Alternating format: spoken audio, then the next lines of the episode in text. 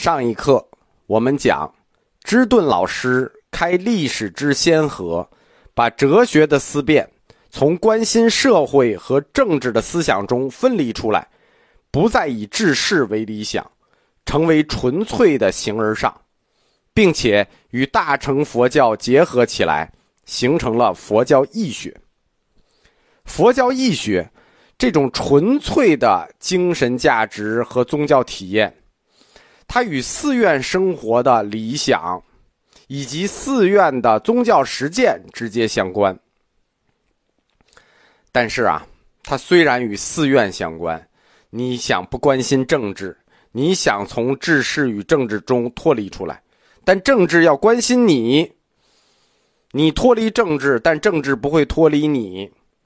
佛教义学它自身意识形态上的这种分离倾向，就会产生另一个重大的问题，就是在儒教国家中宗教团体的自治权问题。政权和教权之间的关系，无论从社会治理的层面还是从意识形态的角度来看，都成为一个十分重要的问题。沙弥可以净网，你可以治我的人，但是你能治我的思想吗？我从哲学层面就产生了这种分离，那这个问题衍生出来的范围就很大了，所以最终这个问题也直接导致大乘佛教的理论自断一腿，就是我们讲的只讲慈悲不讲无畏。但这个我们只能点到为止，就讲到这儿了。中国哲学它的每一个学派都提出自己的治世模型，道家的模型叫做弱国寡民鸡犬相闻，儒家是民为重社稷为轻君次之，儒道合一的玄学是明教君臣父子，法家呢，九州万方莫非王土莫非王臣。哲学的每一个学派都有自己的治世模型，只有佛家没有，佛家没有治世模型。为什么？前课讲过，佛家是人本主义学说，它的出发点就是个体主义，出发点就是个人，他想讨论的就是人生是苦四个字。他对治世这么宏大的叙事他没有兴趣，也不想讨论。佛教自带的高冷气质和这种不屑人间烟火的态度，让形而上的思想从社会和政治中分离出来。这一点，以前中国士人阶层，无论普通文人还是高级士大夫，他们从来没有做到过，甚至他们从来都没有想到过。我们说，中国以前的哲学和都是和政治挂钩的，都是以治世为理想的。因此佛教哲学就带来了中国哲学史上最光辉的一页，就是让思想因为思想而存在，让思想因为思想而存在，这句话震撼吧？它的产生只可能产生于僧团，因为僧团的属性就是这种，既是出世间的，又是非政治的群体。那么思想可不就是因为思想本身而存在吗？它既和世间无关，又和政治无关，思想只作为思想而存在。因此僧人，我们说芝顿知道林老师具有文化脸谱的典型意义，僧人就成为了中古社会纯粹的哲学家。纯粹哲学就是形而上的思想，在中国出现跟东晋僧人出现的这个特殊阶层就有关了，所以他们的一出现就既是一种社会现象，它也是一种精神现象。它的发展肯定要跟僧团的地位作用以及当时统治者对它的态度紧密的相关。前面我们讲芝顿老师他是一种典型，但是他这种典型就是有很高的文化素养，有很强的哲学思辨，这种义学僧人的人生在多大程度上可以反映整个公元四世纪南方僧人的整体面貌呢？我们其实并不清楚，但是有一点很显然，它的影响力一定是相当大的。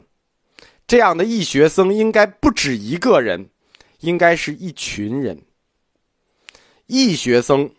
就掀起了研究佛教义学的热潮，这一块就相当于佛教四框架中的佛教哲学。对佛教哲学的热情和研究，在宗教学上，它就必然去消减另一个框架的热情，就是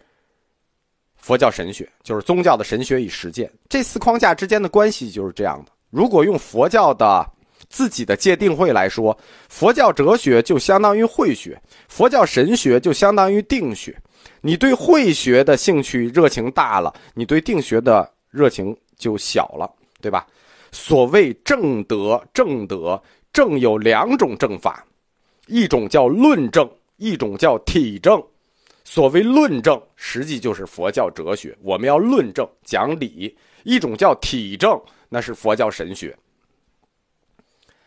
在佛教中，个人的宗教生活就是所谓的体证，最重要的部分是禅定。体证嘛，在定中理解，我们在佛教哲学里讲过，仔细讲过这个。在公元四世纪南方的士人佛教中，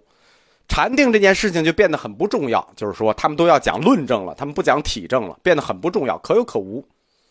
只有若耶山和虎丘山一带还有人精于禅修，剩下的就没有了。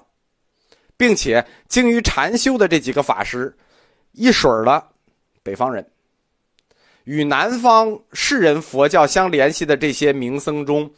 很少有人提到禅修的记录。但是支顿有，支顿可能是仅有的，或者说极少的几位进行过禅修的南方高僧。在被士人佛教推动的南方居士佛教中，这些有文化的在家信众也很少见到禅修的影子，没人提，也没人修。冥想与入定作为出家人的一种一般修行方式，